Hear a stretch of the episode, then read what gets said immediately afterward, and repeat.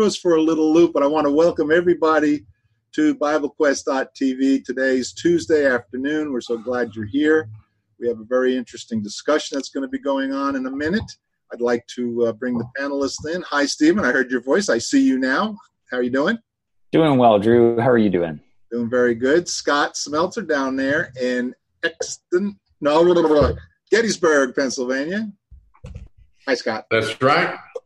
And Stephen, I didn't. I didn't mention it, Stephen. You're from Harrisburg, Pennsylvania. That's correct. Drew, and Jeff is from Exton. How you doing, Jeff? Good. When's your birthday?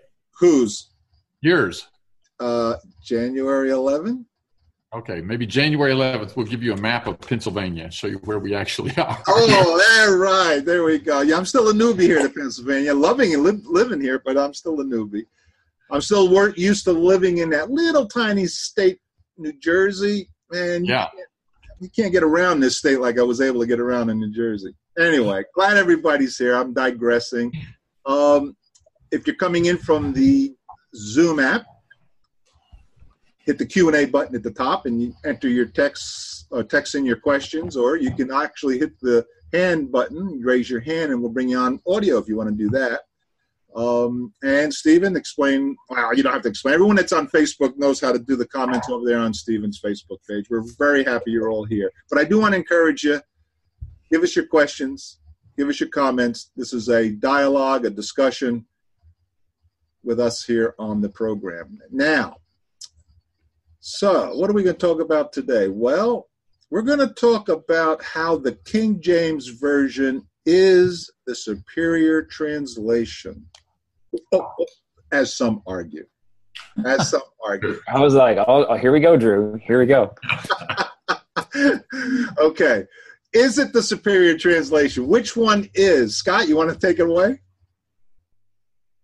Yeah, and that's let to be fair to the King James. Let's point out some things that were really, really good about the King James translation because it's not that the King James is a bad translation; it's a good translation but there are people who claim that the only Bible you should have is a King James, which I don't even know how that argument works in the non English speaking world.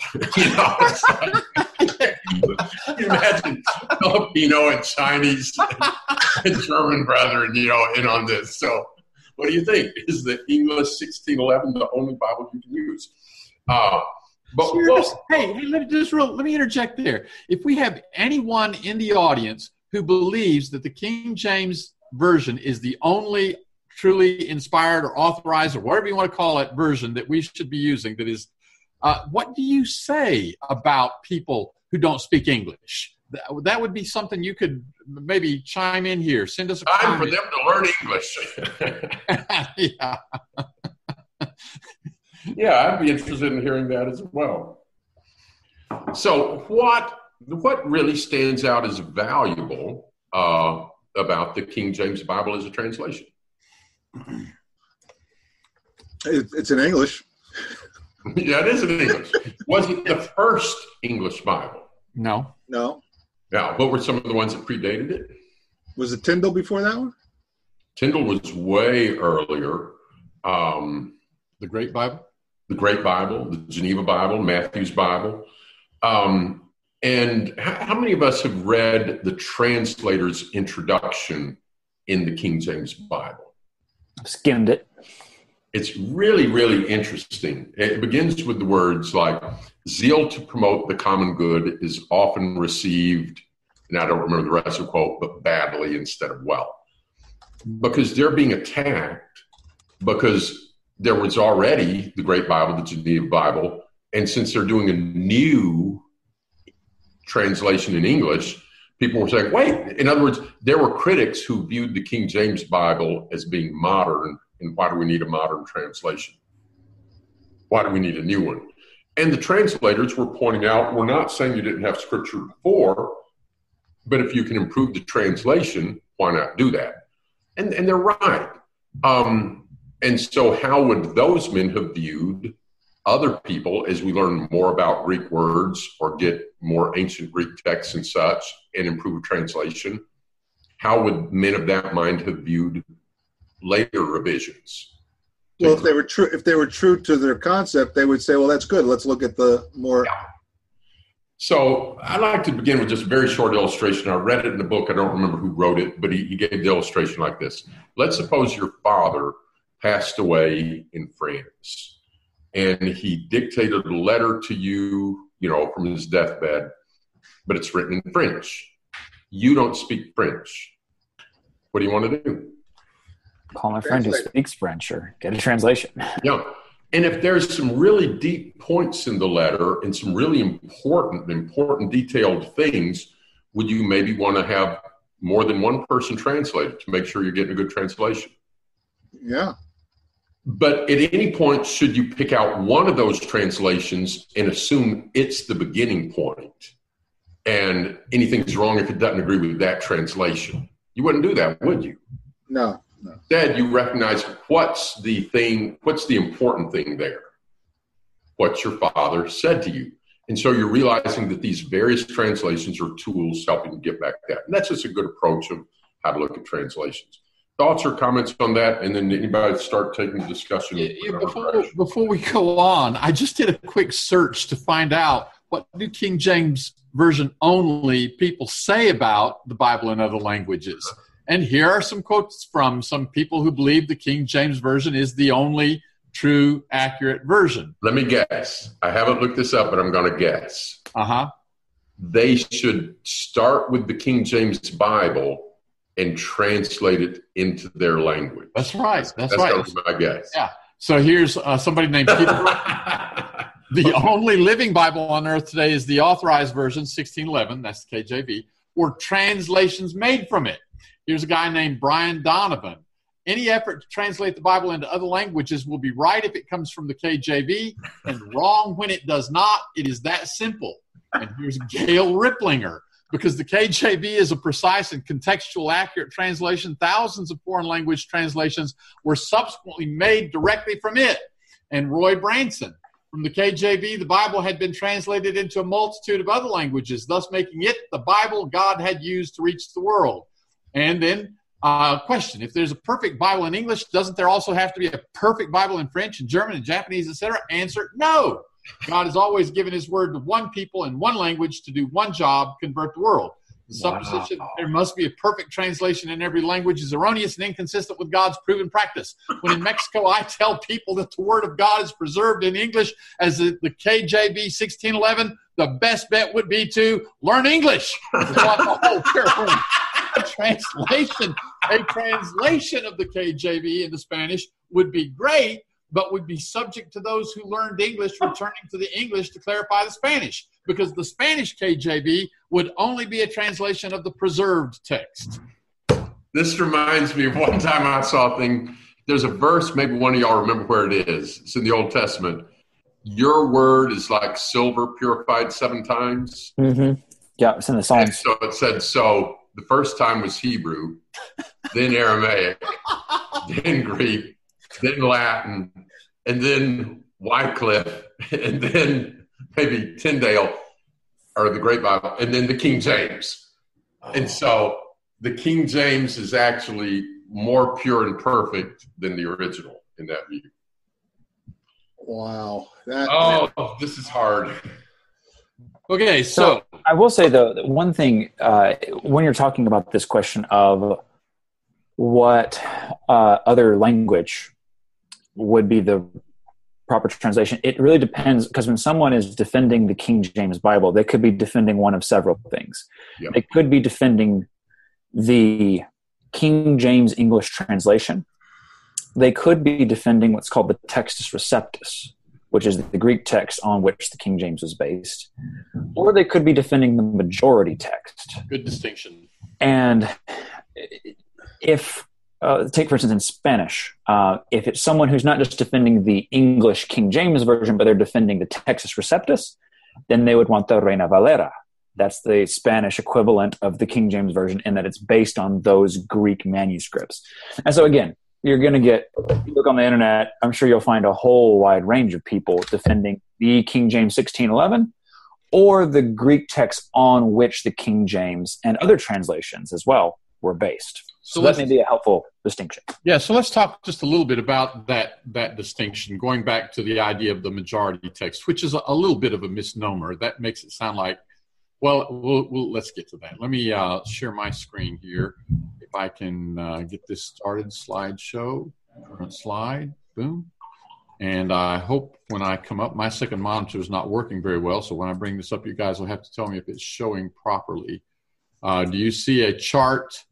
Um, yes. Yes. All right, that's good, but I can't see it, which means I can't work with it. So let me see. I'm going to have to, Drew, you're not going to like this, but I'm going to have to not use second screen.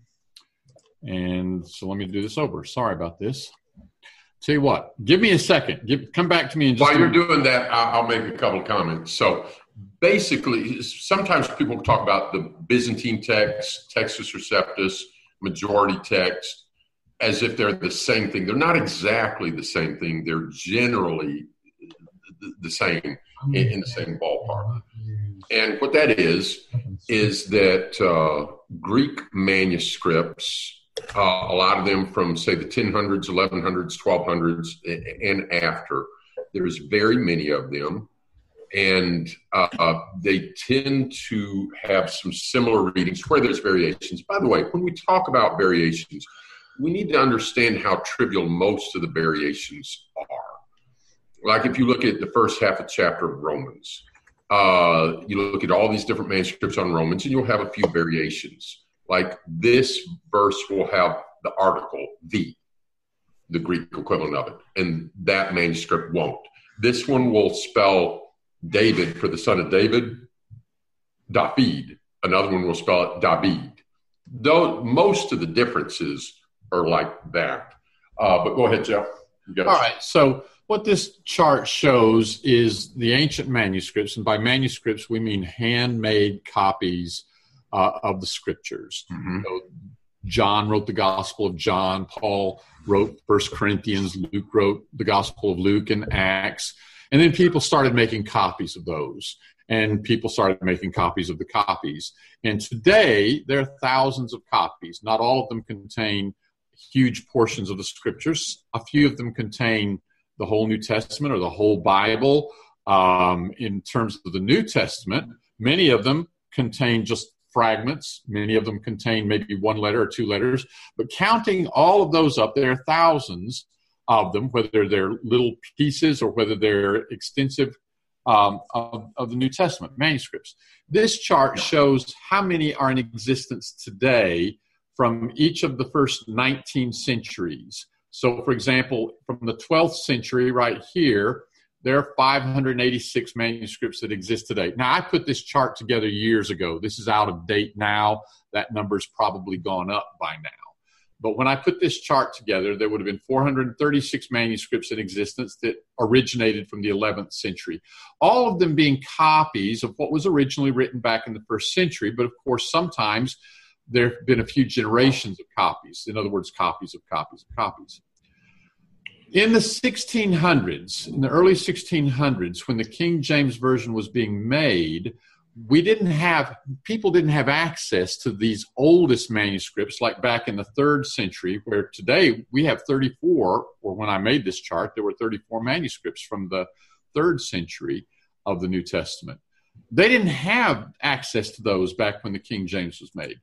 So, whoops, where's the? I got. I'm not in the page I thought I was. Let me get past all of this and come back to that chart.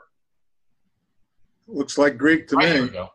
Here we go. While you're finding it, I got it. Go ahead. okay.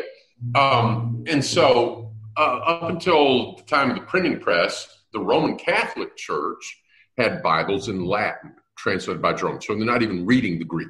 Yeah. They're reading Jerome's Latin translation. Along comes uh, Gutenberg invents the printing press. The Bible is the first book printed on it. Um, but then a few years after that, Erasmus, for scholars' sake, decides to print the New Testament in Greek. And so he looks at, oh, maybe a dozen at most manuscripts. He's looking at actual manuscripts. He's looking of the from the chart here at up to maybe a dozen of these, but he's mostly using six of them. Yeah, Only one of his was old. Go ahead, Jeff. Yeah, half dozen. He really is working with a half dozen manuscripts. Yeah, the ones that he's really using are is about half a dozen, and one of them is old, Codex Beza, from if I remember correctly, the fifth century. But he doesn't really use it much. Mostly, he's using them from it's either the tenth and eleventh century or the eleventh and twelfth century. I guess probably. Do you remember which it is, Jeff? It's in that ballpark. Yeah. So he's got that's what he's got to work with and he prints the New Testament in Greek. This was a great, great service to the world and and to biblical study, and it's wonderful. But it was limited. None of the copies that he had of the Book of Revelation had the last several verses. They were missing in those manuscripts. Sometimes manuscripts are damaged. So to fill in the end of the Book of Revelation, he had to take the Vulgate, the Latin Vulgate or Jerome, and back translate it by looking at the Latin translate it to Greek and guess at what the original was. Okay, that's the best he could do at that time. Well, other people after him put out editions of the Greek text similar to his.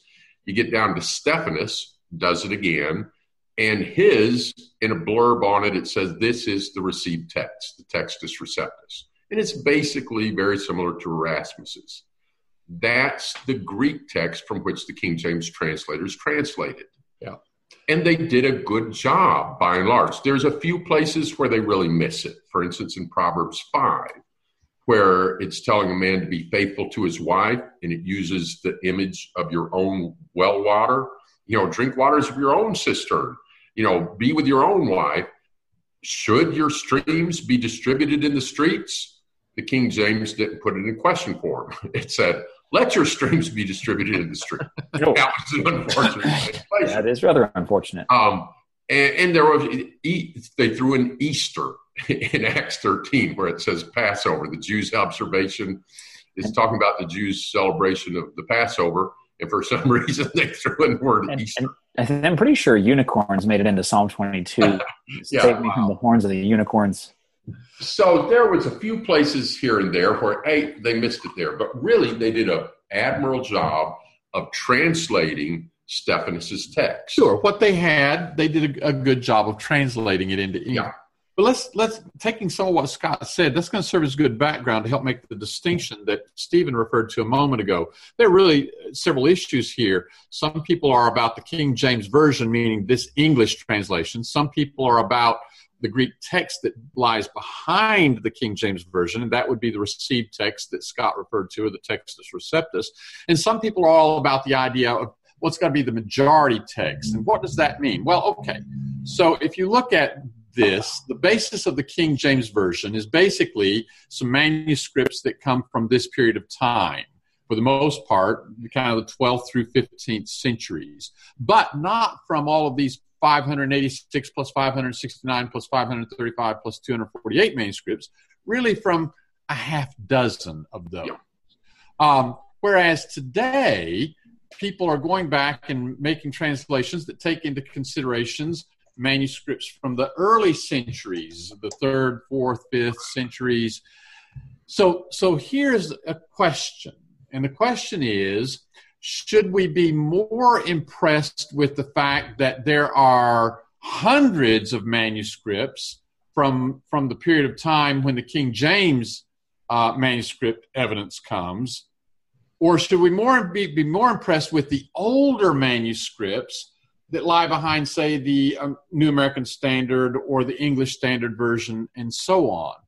And there are some people who argue older is better, and there are other people who argue um, numbers is better. But if you have many, many, many manuscripts, then that in and of itself argues that whatever they say is going to be the more correct reading, even if there's some older manuscripts that say something different. And their argument is basically one of providential, uh, God's providence providing that um, whatever the most manuscripts say, that's going to be the accurate reading. So basically, if I have 20 manuscripts from the 12th and 13th century that say it a certain way in the text, but I have one or two manuscripts from the fifth or sixth century that say it differently. There are some people are going to say, well, we have more manuscripts that say it this way. That's what it ought that's, to be. That, that's Uh, right. they're. And other people are saying, well, these last these other two are really old. They're closer to the original, so Mhm. it should say that. That's what they're saying. That's the argument. So, So Jeff, let's illustrate this. Drew's got something there. Okay. Jeff, so wait a minute. You said something that went right over Fez. Said that people that claim that say that that's God's providence in bringing this about.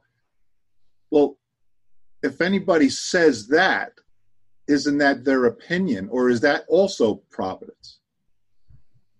I'm not sure about the last part. Is that also providence? In other words, how could someone say it's providence that they that this is the way it's going Yeah. when we So don't that- have God's mind? We don't. We don't. We can't tell.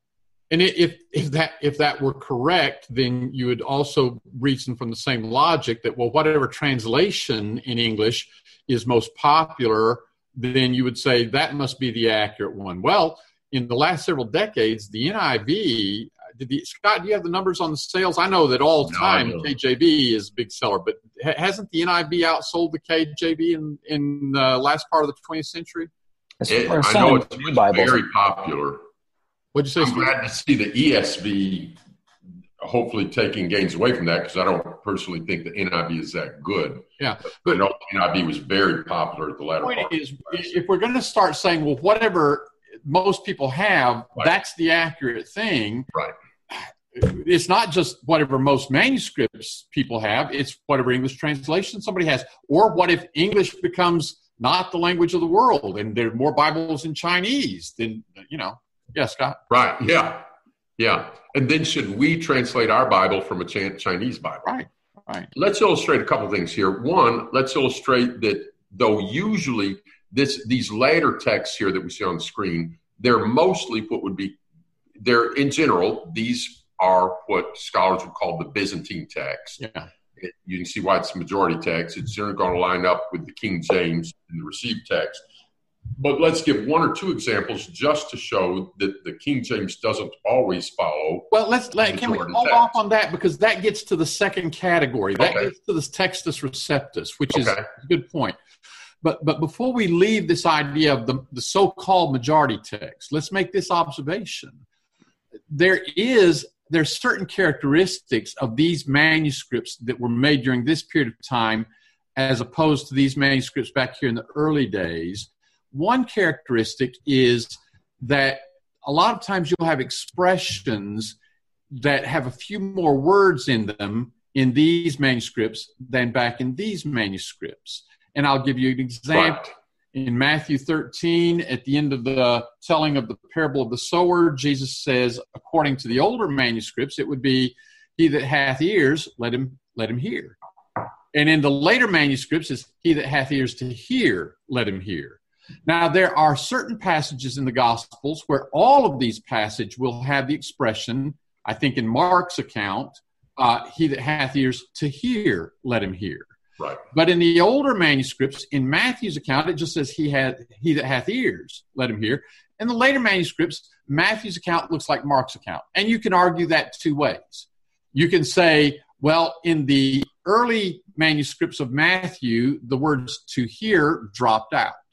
Or you can argue that in um, in the later manuscripts, scribes were trying to make Matthew's account look like Mark's account. And since Mark's account said, He that hath ears to hear, then scribes added the words to hear in Matthew's account. And you can debate that as you want. But I, I make that point just to say there are certain tendencies in the later manuscripts Yes. that kind of characterize them as different from the early manuscripts It's a fuller text. it's a fuller text. But here's the other point, and that is it's a false proposition that the majority text is monolithic. There are variations between the manuscripts that are made in this period of time. So Sure. when we say we want to go with the manuscripts that have the, the most representation, and that's this body of manuscripts that were made in the Middle Ages, well, what what about when they disagree, disagree with one another? What are we going to do then? Are you just going to count up? You know, well, I've got ten of this one and twelve of that one. So, and they don't really talk about that. a good way to understand this is by looking at Psalm 145. Let me make a distinction here. The chart we're looking at, these are New Testament manuscripts. Correct. Correct. These are this is Greek handwritten Greek uh, handwritten copies of the Greek, Right. not the whole Bible. Like one might be the Gospels, one might be the letters of Paul, one might be just one book uh, or even partial. But those are Greek manuscripts. But let's go back to the Hebrew. We have a similar situation in Hebrew.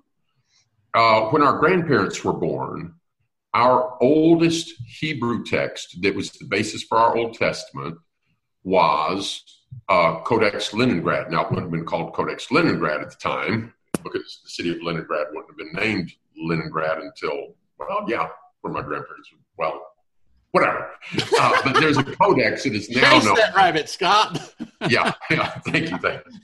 Um, there's a codex now known as Codex Leningrad from about 1009 or 4 AD. Excellent manuscript, beautiful manuscript of the Hebrew Old Testament, done by the Masoretes who were very careful scribes. And that was the basis for our Old Testaments.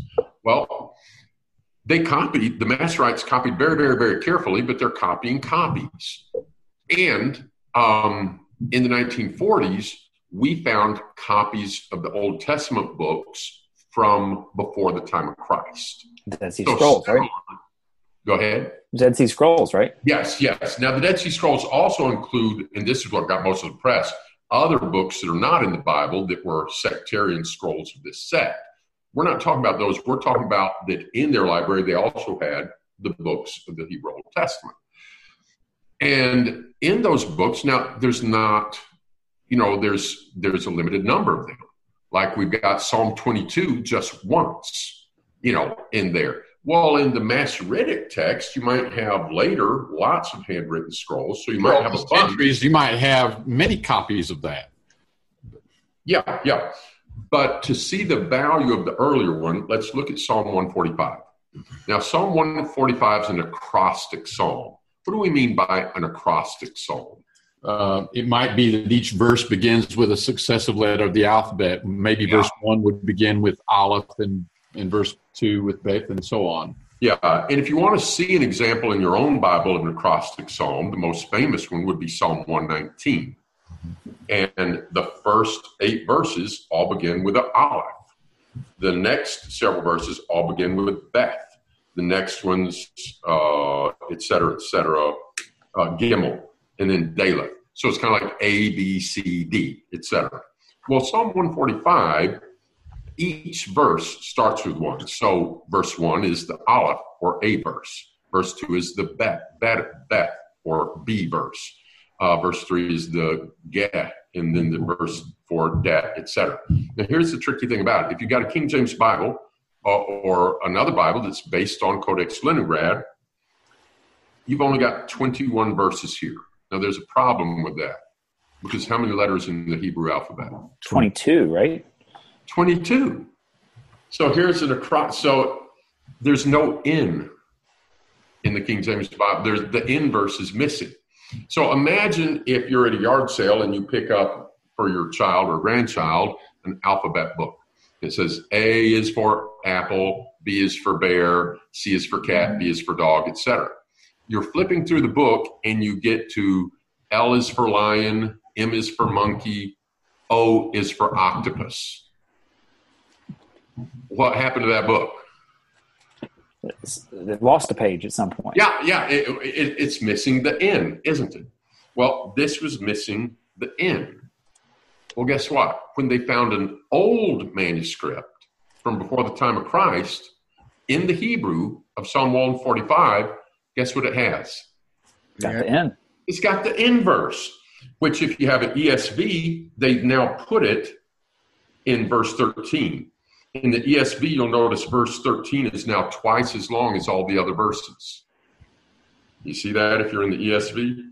Mhm. Okay, and it's in brackets, What psalm are you in, Scott? Psalm 145. Oh, okay. One. Okay.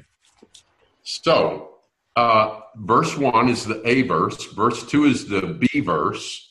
You get down to verse 13, there's the M verse. In Hebrew, it starts with an M. And then the second part of the verse 13, there's the N verse. It's been added in. And you know what? The Septuagint had it all along. The Septuagint, which was translated from Hebrew to Greek before the time of Christ, it has the N verse, but not in Hebrew, in Greek. So it probably doesn't begin with the N. But the translation of it is there. Okay, just to clarify, you're in Psalm 145. That's right. And you're looking at verse 13. Right. And you're saying the New American Standard includes what would begin with the lunar in. The ESV. Oh, the ESV. Okay, okay. I was looking at my New American Standard and I didn't see it. Yeah, so. it may not have it. Yeah, Uh, my yes. my uh, Scott in my ESV, it's got the extra uh, line, but it's got it in brackets as well. Then with a little footnote saying that this is from earlier manuscripts. Yes, But exactly. that, but that illustrates the, the value of going back to the older manuscripts, at least Exactly. giving some credence to where there is a difference. And yeah. so, And it shows it showed and it matches what other early translations had. The Syriac had this verse. The Greek Septuagint had this verse, but the Hebrew had lost it. Now, interesting, I'll throw this in, I want to get your comment. The rabbis, kind of like the King James only people, they came up with a reason why the N verse was missing. Why? There's a word related to sin, I don't remember which one, that begins with in. And so the rabbi said, Oh, God meant it to be this way. The in versus many, missing because such and such word begins with an in. Well, then why does Psalm 119 have an in Right, verse? and all You the know, other and- apostate psalms. Go ahead, yeah. So, so what we've done so far is we've been especially talking about the kind of the philosophical debate between putting more credence on a majority of manuscripts that have a certain reading, even though they're late. So what you Yeah. see, maybe you don't have it on screen. Let me share the screen again.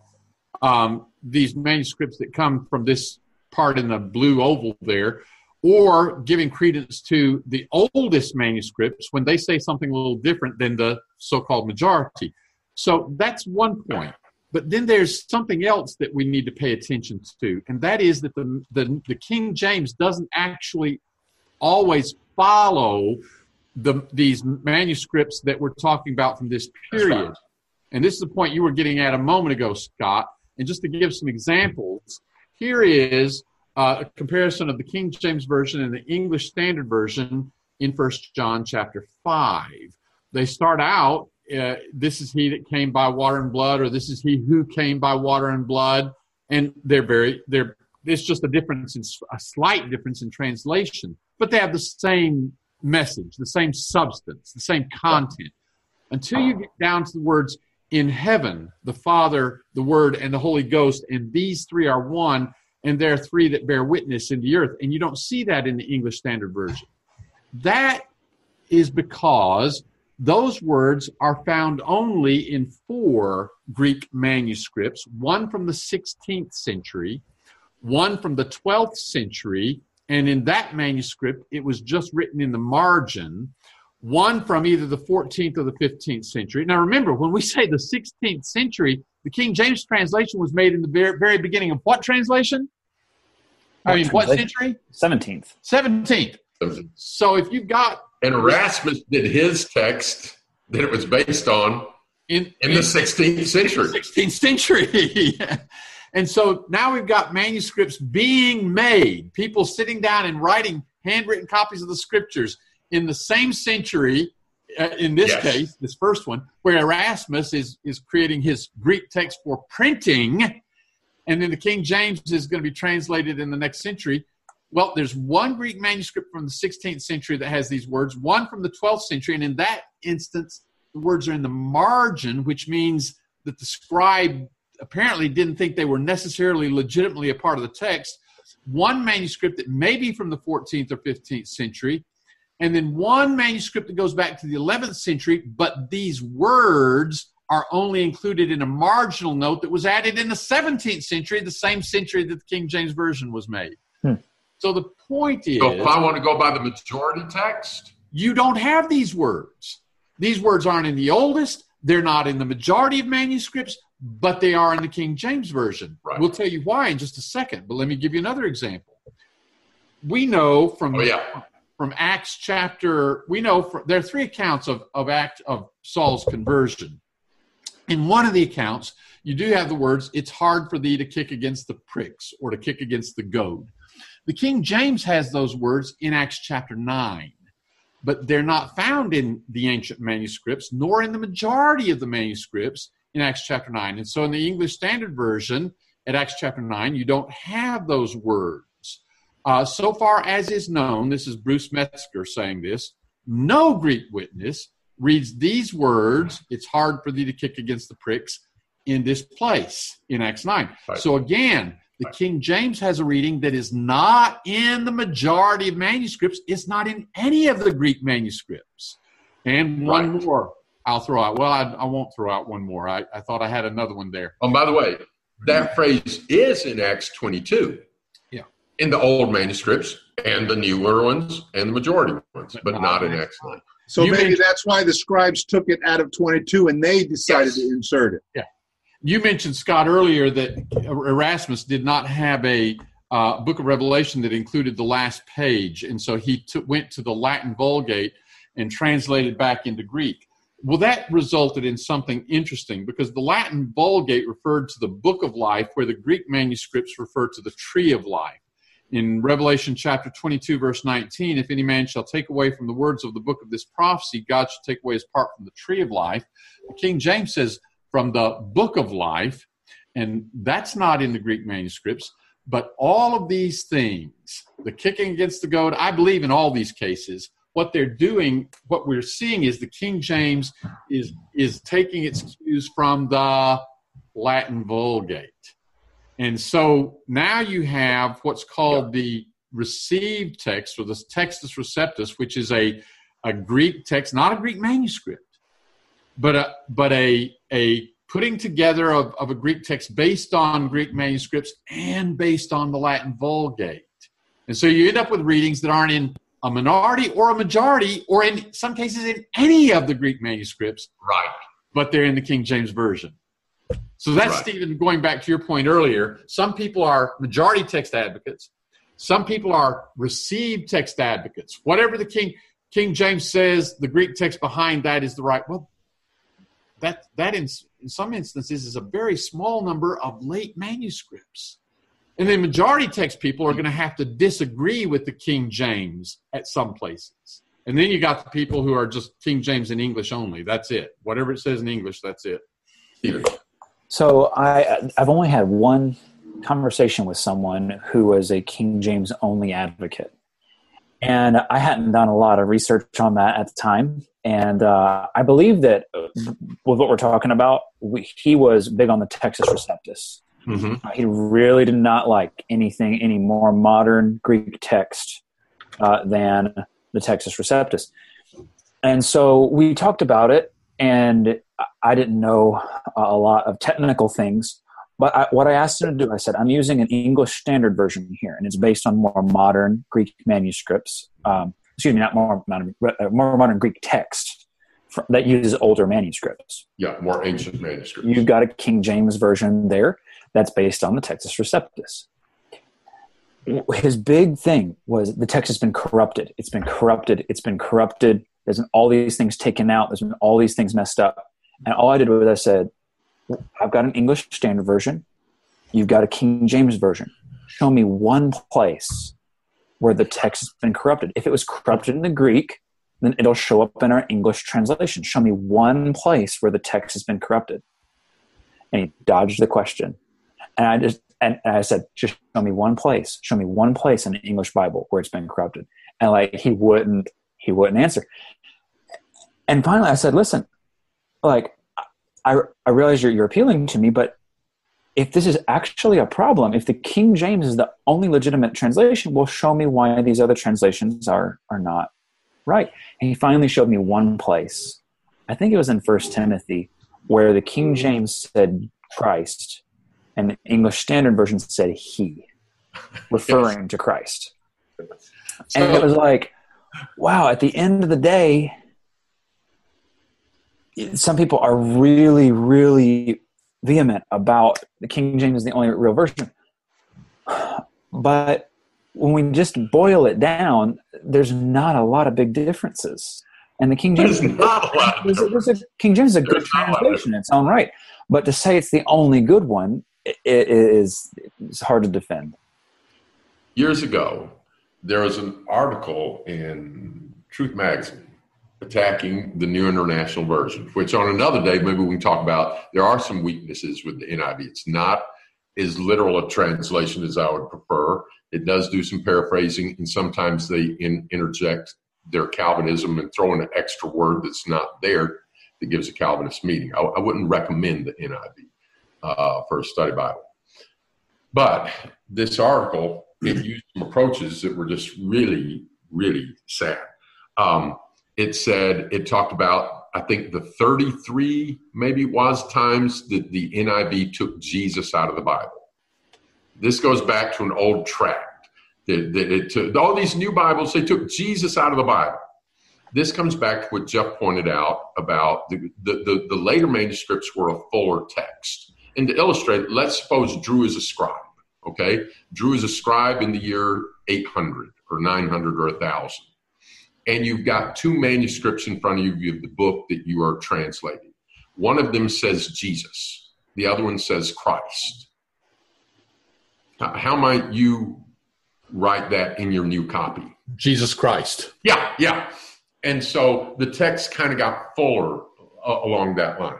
So the older manuscripts will sometimes just say Jesus, or sometimes just say Christ, where in the latter manuscripts it'll say Jesus Christ. Well, going back to the older manuscripts, that means sometimes where the king, where the later manuscript said Jesus Christ, the early ones just said Christ. So if you're representing the earlier reading, it's going to say Christ. And then the complaint is they took Jesus out of the Bible. out of the Bible. you know, the same book can have Jesus over and over and over and over, but there are some times, e- even in the King James, where a verse says Christ, but it doesn't have If they were trying, Jesus, and that's okay. So, And it went on, and it gave. Go ahead. so to make, go ahead, Stephen. if they were trying to take Jesus out of the Bible, they didn't do a very good job. Yes, exactly. yes. So to, so to go back and make the point Stephen was making kind of graphically here, if the King James is based on these manuscripts and modern translations go back and take into consideration these ancient manuscripts, and then somebody wants to argue, well, corruption is the problem. The manuscripts have been corrupted. You just take a modern translation and you're looking at something that takes into consideration these manuscripts. So you look at the King James, you're taking into the into consideration these manuscripts, and then you compare the two, just like you were saying, Stephen. And the difference shows you how much corruption there's been from there to there, and that difference is not much. As you look at Minimal, your minimal. version and you look at your English Standard Version, the difference is not in the underlying Greek text for the most part. The difference is in just the English style, the style of language that you're reading. So let's get back. say- Let me get back to the original question here, and then continue your thoughts. But the original question was: Is the King James version superior? And the que- the, the answer, what I'm hearing from you guys, is that there's really not one translation that is superior. Wouldn't you say? Is that what you're saying? There are some that are better at one thing than another. In, in Uh, terms of, in terms of translation, see, we got two different issues here. What we've been talking about is what are you translating? What manuscript are you translating? And then there's the question of how well do you translate them? The King James does a pretty good job of translating what it's translating. But here, when we're talking about what you're translating, I would argue that the modern translations are actually better than the King James. They have more evidence and older evidence than the King James does. But even And in King anything, James- and in between those translations, all the translations, the translations are not really contradicting each other in the principle Right. of the message anyway. Right.